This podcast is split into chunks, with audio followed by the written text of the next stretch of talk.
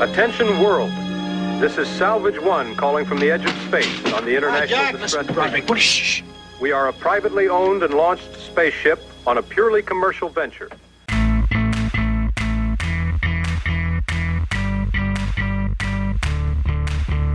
It's A harmless little business venture.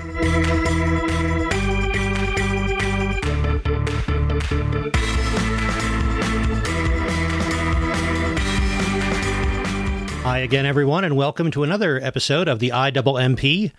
My name is Matthew Porter. And I'm Ian Porter. I'm his dad, he's my son, and after our digression, the last couple of episodes into music and movies about music, we're going back to television now. Specifically, television of the 70s. Uh, this is the this is the point where you get to say that you want to build a podcast, go back to your childhood, salvage up all the content that's up there, bring it back, and then show it to Ian. Right? That's pretty much it. There's a lot of value there, just waiting for someone to take it. Exactly. This is, uh, we're going to a TV series starring Andy Griffith. Now, to some people, Andy Griffith is best known for the conveniently named Andy Griffith Show, when he played uh, the sheriff of a place called Mayberry. To some others, he is known for starting in the mid 80s playing a very shrewd but folksy lawyer named Matlock. But to me, Andy Griffith is always going to be first and foremost Harry Broderick, owner and operator of Jettison Salvage.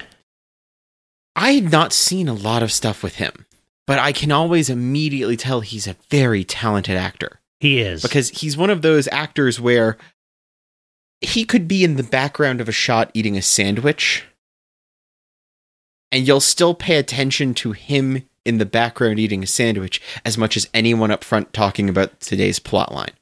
somehow he does have that presence where he's always playing somebody who's very laid back and folksy. And yet he has that compelling presence that a leading man needs to have. And you know, there's a, a movie he was in called A Face in the Crowd. Ooh, I don't know that it really qualifies for the, the podcast, but it's probably a movie you should see. And it was one of his first starring roles that was, was a, a pretty remarkable movie. I won't say much more about it, but okay. it it will do nothing but solidify your impression of the kind of actor that Andy Griffith is.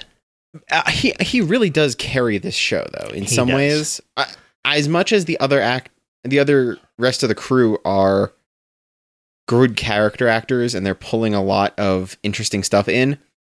A lot of the show, oh, and especially that pilot movie Salvage, is pulled by him. I think. I think so. Now, this yeah, the series we're talking about, the series was called Salvage One, but the the pilot, the the, the two hour TV movie that introduced it, was simply called Salvage. Yeah, he, he it, it's a it's a good ensemble that they put together, but it is very much an Andy Griffith vehicle, no pun intended, and is very much something that is driven both by his presence as an actor, but also by the character that he plays, who's driving everything forward. Oh yeah, it it is playing a businessman who is very focused on the bigger picture of what he's working with, which is where the crazy idea for that pilot movie can even come to a man when he's looking at the grander picture of what he's doing instead of the logistical steps of each part. He'll figure out those as he goes. And they do a great job of introducing these parts of his personality right at the very beginning of the movie as it opens. Uh, we see him as somebody who, well, he's very skilled. He's a, a very skilled pilot, for example. But we see him buying an airplane, driving a hard bargain as to how much he's willing to pay for it, and then selling different pieces of it to different people at what adds up to be an amazing profit because he knows one guy who needs an engine from this vintage biplane, somebody else who wants the shell of a vintage, biplane like this to park outside of his restaurant. And uh, he just knows how to put these pieces together and to put these people and connections together to to make the kind of deals that he wants. And we see that he's a he's just sly enough to get away with certain things when he up upcharges because there it's it's seen it's stuff there's a bullet hole in the seat. He sells the body of the plane for a little bit more because it's got that authenticity. And then once he gets it to the guy that's taking the engine out, he shoots a shot through the seat to make sure it has the bullet hole he said, yeah. which is just the right amount of clever. He won't look someone in the eye and say, it has a bullet hole from a dogfight in 1916.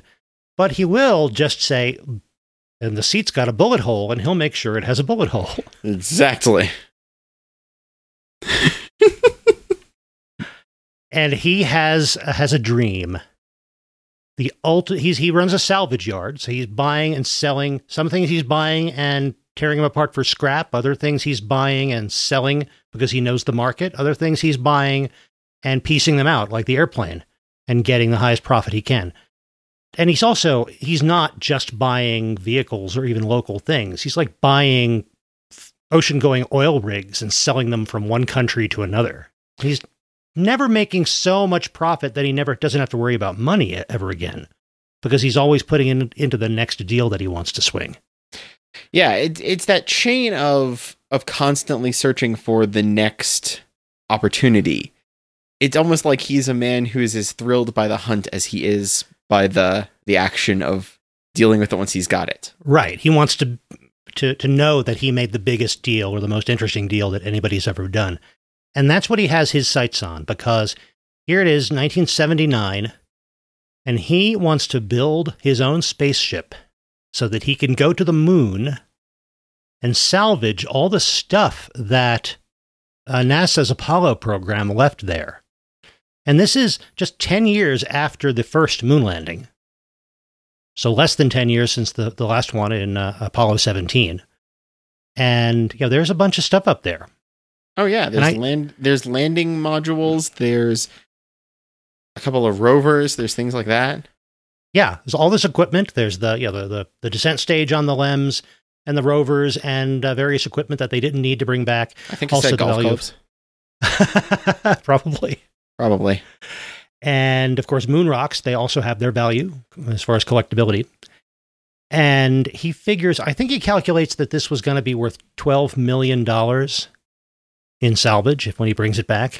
Yeah, which seemed low to me. It did, but again, this is in 19, uh, 1979 dollars. What would $12 million be in 2021 dollars? 26.57 million.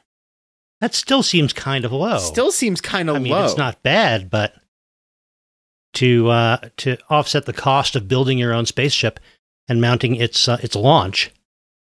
But the f- most fun part of that movie is seeing the process of him assembling his team and then assembling his spaceship Oh yeah. because he's not trying to build a homebrew Saturn V to get to the moon. That would be ridiculous. Instead, he has recruited two experts, and we see him recruiting these people two experts to handle uh, a method of getting to the moon that is going to be simpler, more cost effective, not quite as safe as what NASA is willing to do. So he needs a pilot who knows his stuff well enough to pilot a very different way of getting up to the moon and and achieving escape velocities and such. And he needs a scientist who's willing to play with some more experimental fuel options that can get them there the way they need to. So Harry recruits Skip Carmichael, who wasn't a NASA astronaut, and Skip didn't fit in with the command and authority structure of NASA as well as uh, they want their astronauts to. So he was no longer with uh, NASA. He's selling used cars when uh, when we first meet him. But he has this idea and literally wrote a book that Harry has read about translinear acceleration. It sounds so buzzwordy. I mean, essentially, he's talking about a constant acceleration of, I'm guessing, around 1g, because that conveniently means when they're flying in their spaceship, they don't have to simulate zero gravity for their TV movie. Hey, Instead of an enormous thrust um, at the beginning of, of the mission, getting rid of that stage, orbiting the Earth, another burn of enormous thrust to put you in an orbit that'll get you into lunar orbit. He, is just we start off with this thrust and we stay at that same exact acceleration. and we get to the moon. It also very fortunately means that every time they're doing their miniature work or their uh, composite work to make their spaceship fly, it can just kind of float around and move the way it needs to. It's very much anti gravity by way of thrust jets. And this is where I'm going to just immediately jump forward to the fact that I was bewildered to learn Isaac Asimov himself was a science advisor for this series and Yeah. movie. yep. That is really cool, but it's also kind of one of the thing he wasn't an advisor for all the episodes. And this show it is I want to say it gets like halfway there with all of its science. Yeah, you can tell that they they used their science uh, advisory budget in the movie and didn't necessarily renew it for the series. Oh yeah. And and even in the movie portion there are things where they start going odd. For example, their fuel source. Yeah, that's the one for which he recruits Melanie Mel Slozar, who was a rocket scientist, expert in in uh, fuel systems, and now she's working in special effects for movies because she knows explosives and she can't get a job with the space program anymore. And she's developed a fuel that has a really great energy density, would work extremely well as a fuel source for a translinear acceleration uh, spacecraft. It's just not as safe as NASA would be willing to use because it's very volatile. It's easy to send it uh, over the edge. It will release toxic fumes within uh, uh, a certain temperature range before it would blow up. So it's not really nice stuff to play with. So they decide to use this to fuel the rocket that they have uh, taking off from their junkyard somewhere in Los Angeles County. Yeah, they they use monohydrazine. I love 70s science buzzwords. I, I don't know. That sounds likely to me. Okay, we need to get an intro sound effect for this cuz Ian's going to dive into science for a moment. Please do. Hydrazine, also known as N2H4, is an actual component in rocket fuel. I fell down this Google search rabbit hole after watching the, this pilot movie. Monohydrazine implies one of something. So either they've taken a nitrogen off, at which point they're flying based on ammonium, or they've added an oxygen. Well, how many uh, hydrogen atoms does hydrazine have? Four. Okay. So, yeah, I don't know how you could build that with only one hydrogen atom Yeah. or why you'd want to. Yeah, it's like I tried to figure out what it is this, this is, but it's the fact that it's that's where it's like this gets partway on all of its science. Actual hydrazine is an actual component of rocket fuel. You know, they they like to keep their technobabble close to believable, and I like exactly. It's it's close techno babble and that is simultaneously something that will draw me in with enthusiasm, but it results in this f- not fridge horror or fridge logic where you're later, you know, getting a snack from the fridge and you something dawns on you.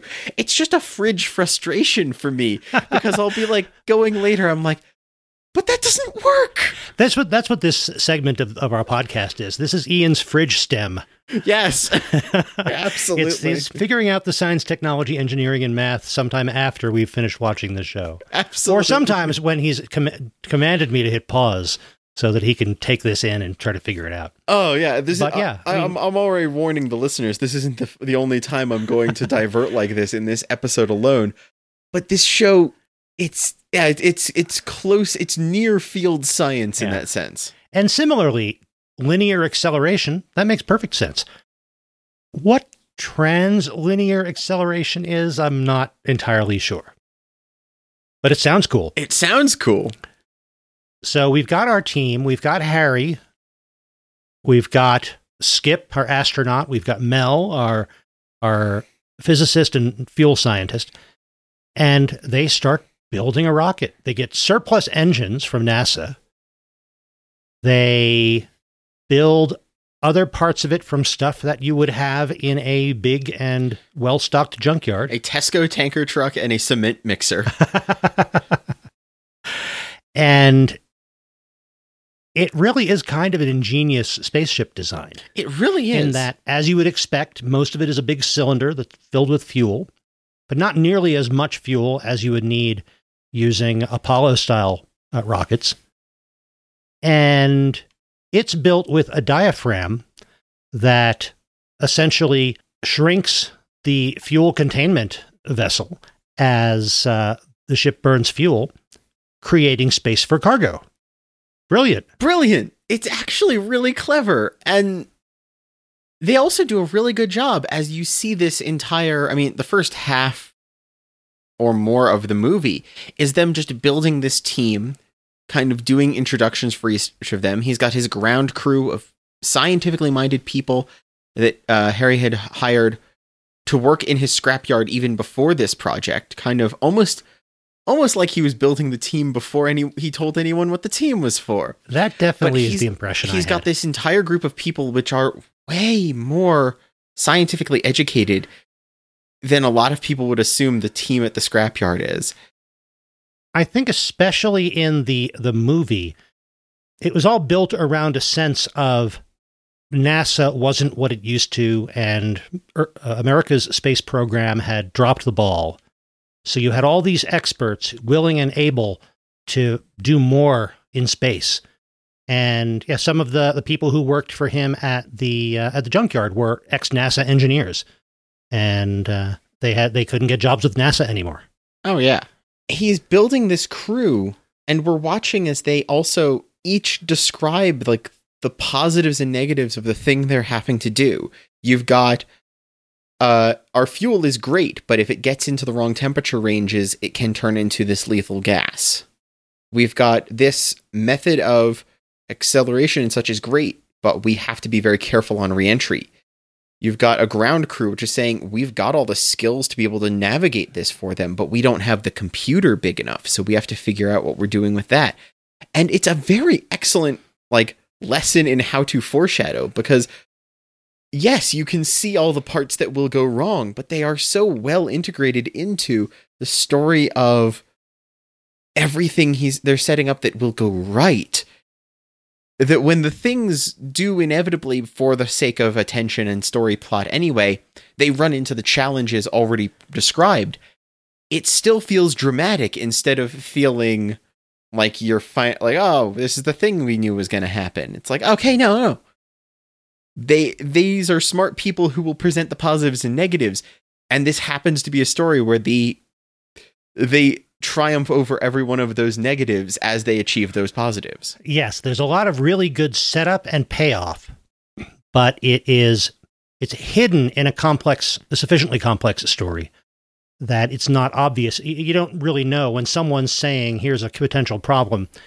You're not already knowing that this is going to happen in Act Three because there are maybe there may be other things they said that didn't go wrong, but everything that does go wrong that they have to overcome it makes logical sense because it follows from all the planning we get to see them do.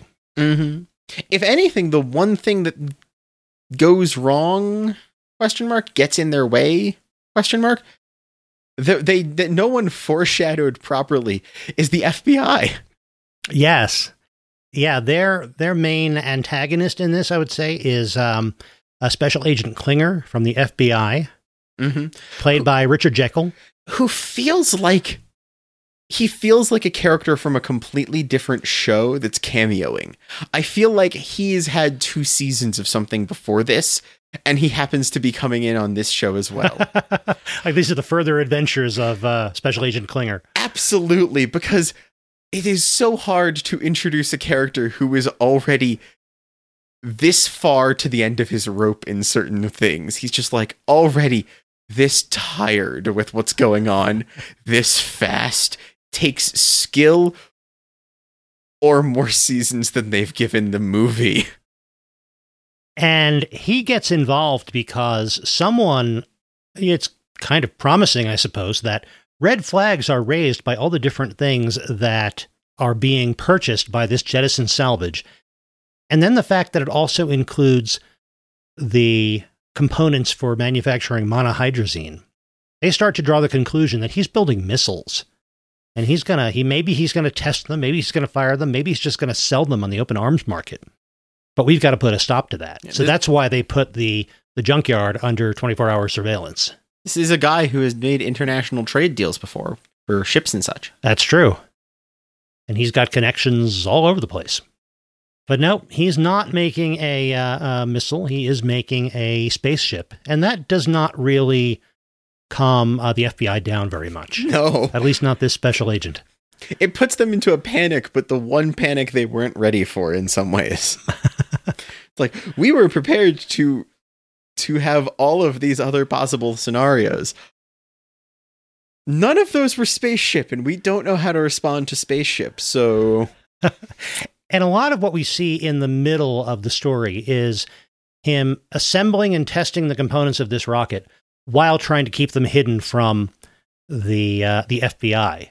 So he arranges for his whole crew to scatter throughout the entire junkyard with all whatever tools they need to make as much noise as they possibly can just doing junkyard things while they do a thrust test of the rocket engines. which is a brilliant scene. It, it felt like a a uh, a performance of Stomp was about to break out at any moment with the way they kept cutting to all the people in the junkyard. But it's it's those little moments where it's it's a lot of well placed B roll of the other things going on to make this happen, and it it works so well. Overall, this this show is much more. It's a character driven thing, but it's also extremely stylistic in some weird ways. There's something about its its framing and its spacing which the rooms the characters are put in always feel a little small.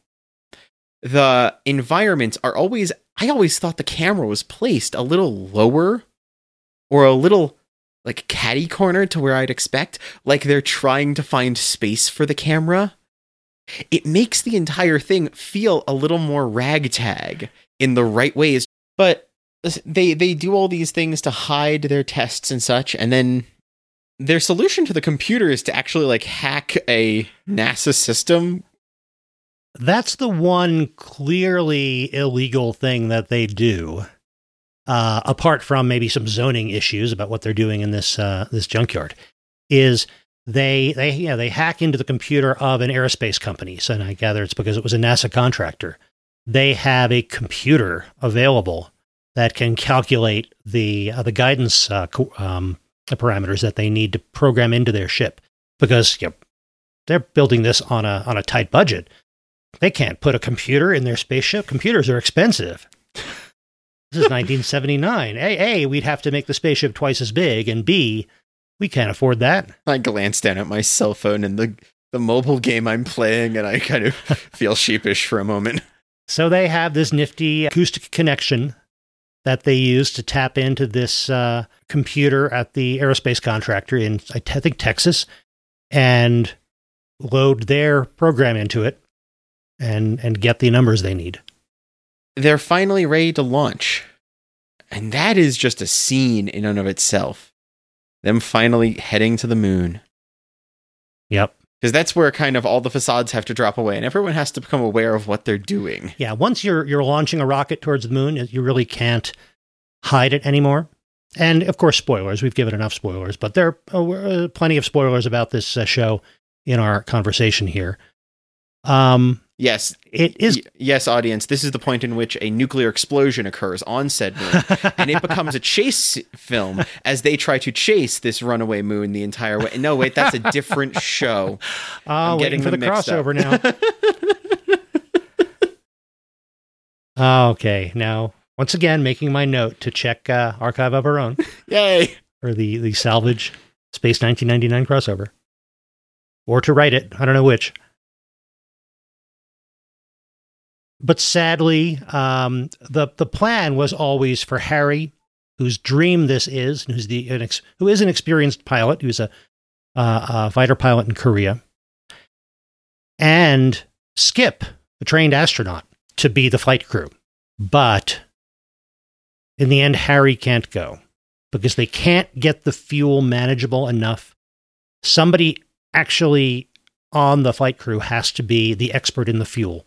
So Melanie and Skip wind up going to the moon. and That's one of those things I can't tell bet- if they were trying to suggest anything of those two characters, but at the very least they play off of each other very well because the the in-ship banter is very very effective here. It's it's a very 70s kind of uh, of setup they've got. Skip is always flirting with Melanie, and I think they knew each other from NASA as well. Um, she is amused but not really interested. So that's about as far as that goes. That makes sense. But they head up to the moon, and by the time they're getting up there, they've gotten pretty famous as the the information's gone around the news and such. And they uh, they wind up with a, a problem. Oh yeah, I'm trying to remember which problem struck them first. Well, I believe the sequence was that they lost their. I don't know what kind of a connection they had, if they were having new coordinates radioed to them, but essentially they lost their their guidance computer because somebody had to change a tape on the computer they happened to hack into at this aerospace company. So they had to land on on manual on the moon, Ah yes, which they do, but they damage one of their rockets. So they have to take their time to fix that as well as gather up whatever salvage they wanted to. And they never make this really clear, but the Apollo program went to a lot of different sites. So they must have picked one and salvaged it. yeah. They don't never make that clear. But then they also they don't have their guidance data or the trip home. And they need that. They really need that. So it's ground crew running around trying to kind of admit what they did and negotiate new systems. And eventually they get NASA itself to agree and give them in computer information to navigate them home. Well, the guys at this aerospace company, they're happy to help. And they were essentially saying, gosh, we'd have made this all work so much better for you if you just told us and asked for our help in the first place. Not very practical. It's easy to say that once the, the launch has gone successfully. But yeah, they have to make a deal with um, with the U.S. government, and it's essentially to sell all the salvage back to the to the United States government at a very low cost in exchange for help getting the crew back home. Yeah, suddenly the profit margins on this entire project are out from underneath them in many ways. But their people will get to come back home, and that's the more important part. When push comes to shove, Harry, the businessman who's all about being able to figure out the big picture of this and the big picture of whatever it is he's salvaging and working on, the biggest picture is always the people. Yes. And that's one of the key points to the entirety of the movie in the end, and a huge part of the show. It's always about the people. And Right. he will he will toss a project down the drain to save the people. And he will take a project, even if it's not going to be worth much, if it's here to help the people at first. And that's powerful. And there's a line there that we see with the, the character of Harry, where on the one hand he won't he may do something that's not 100% honest, like uh, uh, about the bullet hole in the airplane seat, Mm-hmm. and on the other hand he is very set upon standards of honesty and loyalty to the people he works with. And you never really know exactly where that line is, but it's always clear there is a line and whether something's on one side or the other. Oh yeah. He he in some ways I think he put the bullet hole in that plane because he knew that the guy he's selling it to will be happier Yes. buying that plane with that hole in it. And he's here as much because he's happy and make this guy is happy. And the fact that he's happy enough to give me a bunch of money is great. That's a great way to see it. He is he is literally increasing the value of this item to the person who wants to buy it for that value. And if the, that person doesn't know where the bullet hole really came from, that's best for everybody. Mm-hmm. The the the Disney Imagineer who paints who who who plans and has a team paint up a a forced perspective area to make a street feel longer is doing so because the people will be excited at how wide and expansive this street corner looks. Instead of thinking, "Oh, I'm tricking a bunch of people," and I'm sad about that, is my thought process there. Wait, they do what? Thank you. I paid how much for Disney World tickets, and you're telling me those aren't real buildings? oh man! Now I know how the restaurant guy felt when he learned the truth about the bullet hole. Oh goodness. uh, but that that kind of mentality is very much in this. So when he when he throws the the profit margin of the project aside for the people, it's moving. And it's a very good character scene for that. And that kind of gets paid off later in another way, I think, at the very end. And to skip forward, they've become very famous for doing this. And in some ways, this becomes the best PR stunt he could have ever planned. No question. They they all become world famous. They all become world famous, and a lot of the series is in some ways him recouping the cost he lost of the space program with an entire season and five episodes of season two of other projects, many of which are worth money that are all predicated on the, you're the guys who went to space, right? And I think that that works out Oh. very well. and the the kind of fame they get is like another aspect of what we were saying before about NASA being a shell of its former self and the space program having dropped the ball. They also seem to be showing that the public has a real hunger for this kind of exploration and for heroes who go out and do this. And here's a private entrepreneur picking it up and, and carrying the ball. Um, and you know, the, the the final landing when everybody gets home safe, they they don't have. I think I don't know why they couldn't land in the junkyard, but they wind up landing in a big public park. It's because it's becomes because there are fuel issues that start Oh, causing right. uh, toxic gases to leak into the uh, the main chamber, which means that they're not actually conscious to be able to pilot themselves for a while, and that means that their their amount of fuel and their course and such is all off, and they find the most convenient area nearby that they can land in at that point. Oh, right now now I remember wondering. Okay, so they land this tube that's emitting lots of toxic vapors in the middle of a public park. Okay, Yes. at least it's outdoors. But that's a big uh, a big celebration once people f- stop running away uh, uh, in terror. And Special Agent Klinger is there to help get the doors open and make sure that Skip and Mel are okay. And he's he's kind of on their side in spite of himself. Yeah, he's he's the reluctant member in many ways. Because he respects everything they do, but he is dedicated to the job enough to be the one to call them out. So they have this TV movie in which we see the beginning of this plan to build a homebrew spacecraft and bring it to the moon and bring salvage back and do it all as safely as possible. Uh, although willing to cut more corners than NASA did in terms of fuel safety and such. And that was that was great.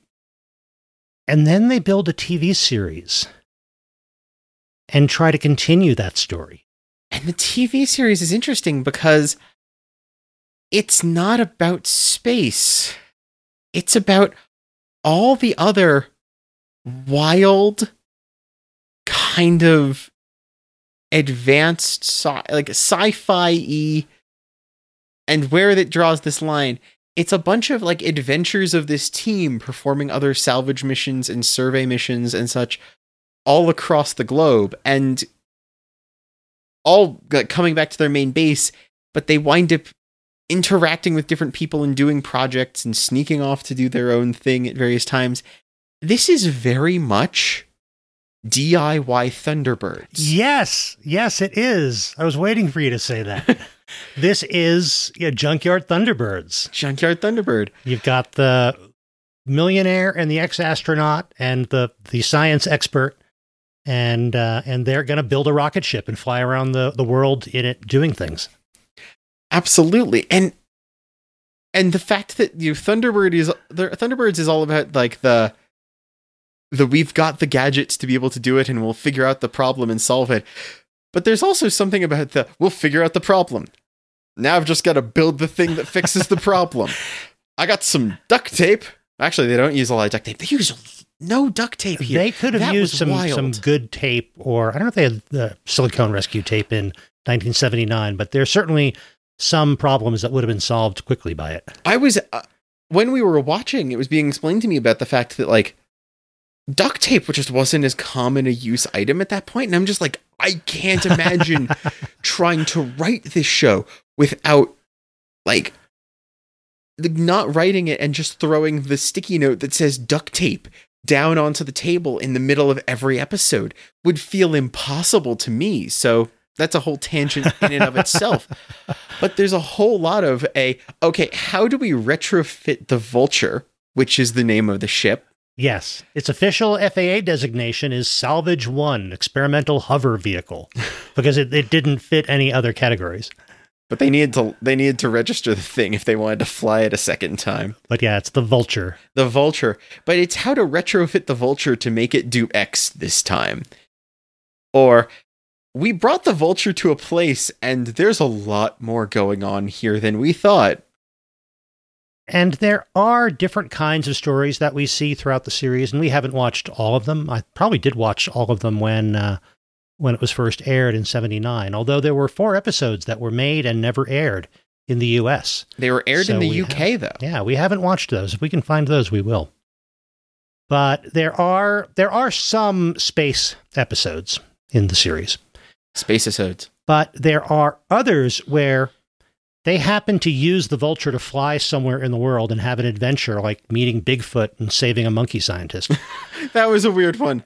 yeah, that was the I very thought, I first thought that regular was, series. I thought that one was going to be really crazy, and the fact that it's it's Bigfoot and the monkey scientist is what the first episode of the series. Right. I was waiting for the Six Million Dollar Man crossover. Yeah. Is I'm that more, Andre the Giant? No, I don't think so. I'm more bothered by the haunted mansion alien episode. Yes, that was one of the uh, episodes that, at least for most of it, didn't have the spaceship or anything at all. It just had to do with a big old house that uh, uh, Harry was buying to dismantle and salvage. I I half expected that to turn into Salvage meets My Favorite Martian. it was close. It, was, very close. really close. The, this this big old house that he bought was supposed to be haunted. Turns out it was really being used as a hideout for an alien who was stranded on Earth. and who was a pure energy alien, but he projected a physical form that looked just like uh, Harry. So it's a lot of playing off yourself, and then it's it's building a deflector array in space using the vulture. That was that one was a weird episode. Yeah, there at least they do have to take the vulture into space to help solve the problem because the reason the alien couldn't get home is that his force field beam that can reach Earth from his planet every six months couldn't get through the Earth's atmosphere. And it turned out it was because of all the freon in the atmosphere. Oh, yeah. spray cans and things like that. I am thinking, that- you know, yeah, that was a big, big issue in '79. And Ah, yeah, I forgot that that have one changed also, since that then, one also turns into an episode of Captain Planet for yes, a it second. does. Yes, it does. I was I was really bewildered. Uh, so they need to. Um, now, what I don't know is why they just didn't take the alien into space and have him beamed from there. I guess it had to some be of fo- the tech that Harry was using was causing pain to the Oh, alien and that's shortening true. his lifespan. I don't know if putting him into a Harry planned object in general was a smart idea then. yeah. So instead, they they rig up reflectors to, I guess, Oh. boost the signal. Yeah, boost the signal back to his home planet so his home planet can like call him a tractor beam Uber. But that's the thing. This the the movie is a little off on its science, but it stays kind of within a a vaguely realistic shell. And the TV show just throws that out the window early on. And then I feel like it backpedals because later episodes of the TV series desperately try to like have a bit more science to them. I get the feeling like for the first half of this, the writer's room just went crazy, and someone went back into the writer's room and said, What are you doing? And it would make more sense to me if, as the series went on, they started having some stories that didn't involve the spaceship. But at the beginning, it's a story about a guy in a spaceship. And yet, so many of the early episodes, some of them don't use the spaceship at all. There's one where he's bought for second, he's purchased for salvage Cold War um, military bomb shelters. And a little girl winds up trapped in one while it's flooded. No, you don't see the spaceship in that one at all. There's another that's about a treasure that someone thinks is hidden inside a classic Bugatti automobile.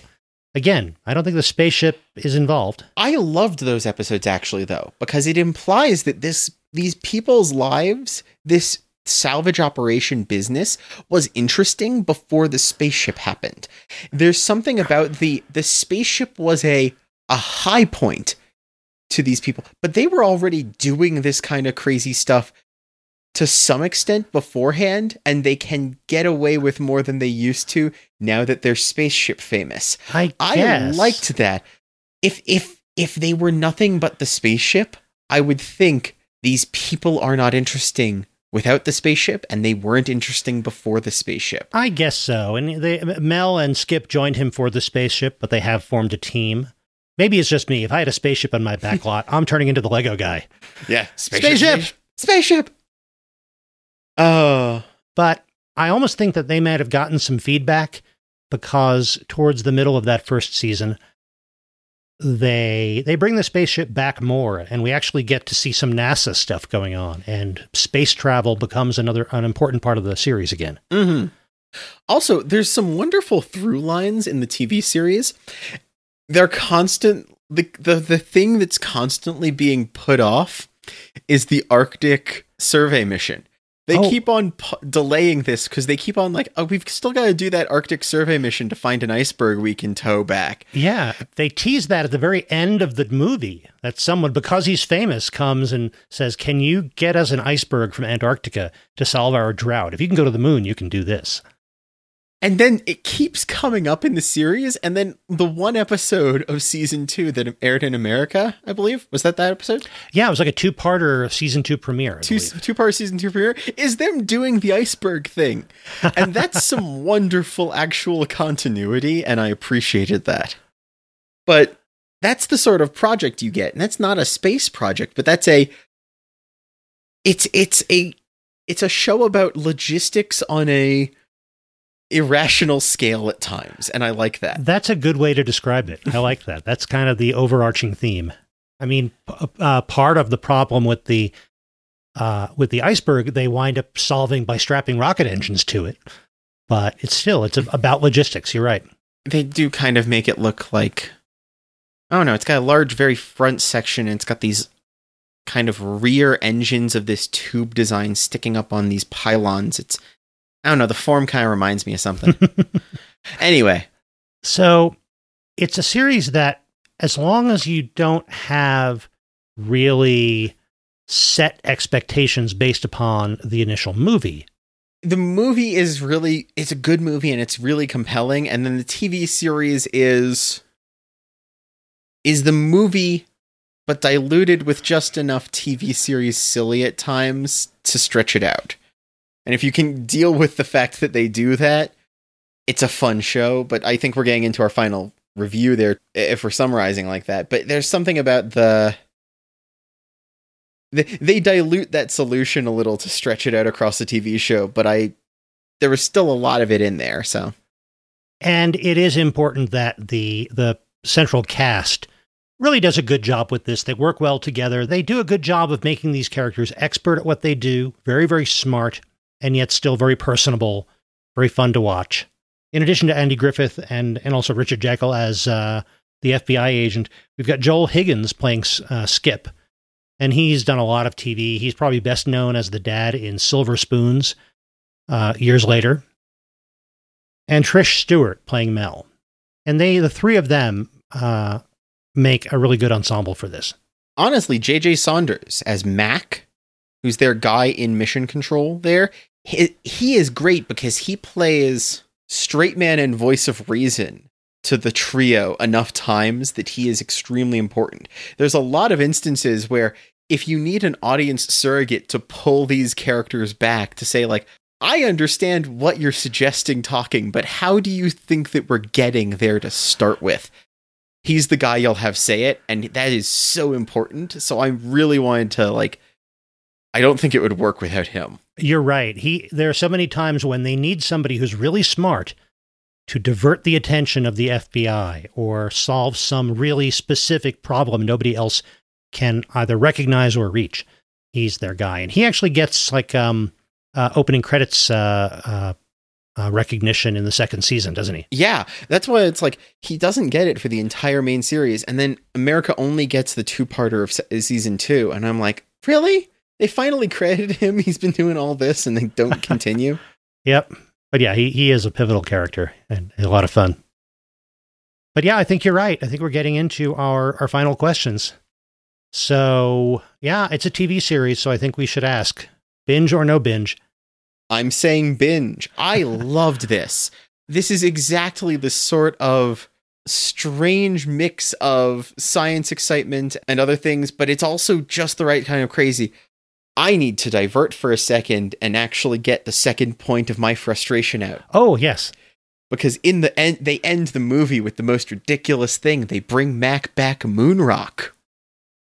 They bring him back a moon rock in a piece of tinfoil, a dusty piece of tinfoil. They bring him a moon rock that hasn't experienced any atmosphere, made of highly compressed mi- minerals, which means that he's pretty much breathing something that is like extra sharp fiberglass. this is the most lung dangerous material you can probably find, and they just hand it to him in unprotected tinfoil, and I was freaking out for a moment. Oh, well. so the series might just be Max hallucinations in the hospital after the damage Oh, that the no. initial problem did. I'm sorry to introduce a coma theory. I hate those, but it's the best I can figure out when they handed him a dusty moon rock like that. It bugged me. Oh, well. But the series is great. The movie is actually I liked the movie a lot more than the series, but I liked both a lot.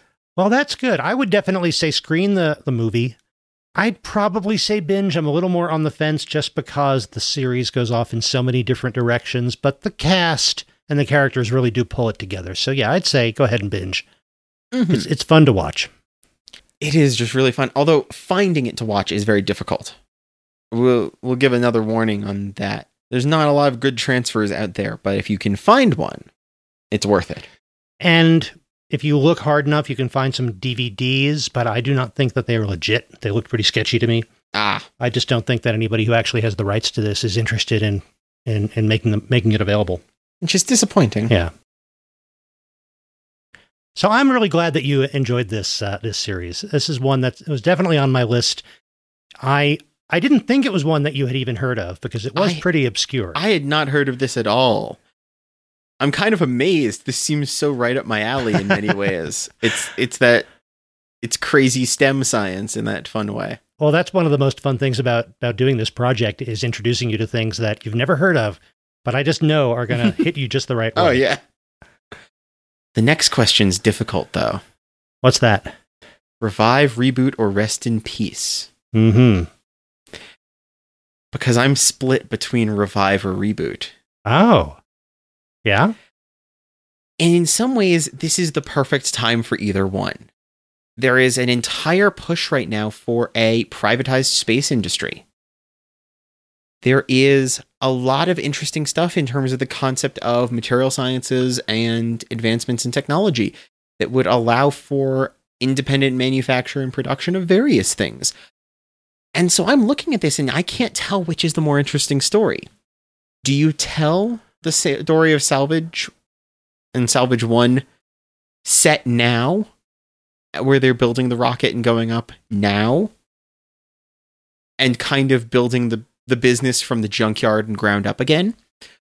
Or do you tell the the revival where the jettison company has become a business and they're figuring out their roots again by going back to the project that made them famous and deciding to go back again.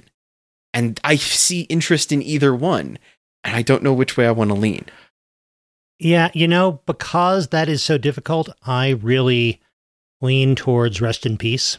Oh, really? Wow. I think as fun as this was, it is such a product of its time relative to the technology, relative to what was happening in terms of manned spaceflight.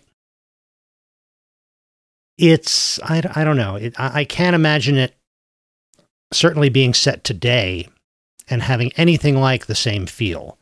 I mean, I'm not going to trade Harry Broderick for Elon Musk. That's not going to be the same. no, yeah. It, it, it, it that does make some things difficult to that.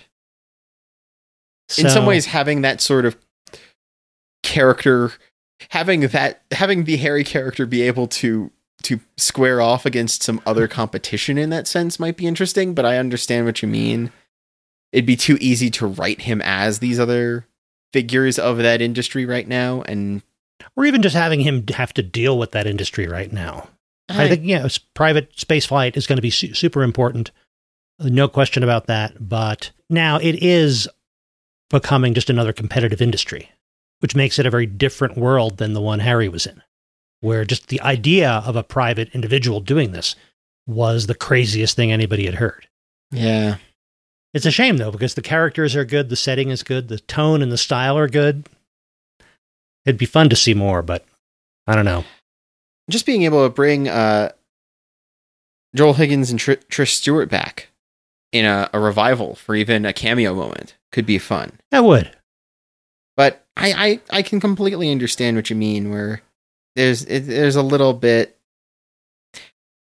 I want more of this. In some ways, the fact that there's so little is why I'm wanting to see more of it Yeah. in some other form. Yeah, I, I can understand that.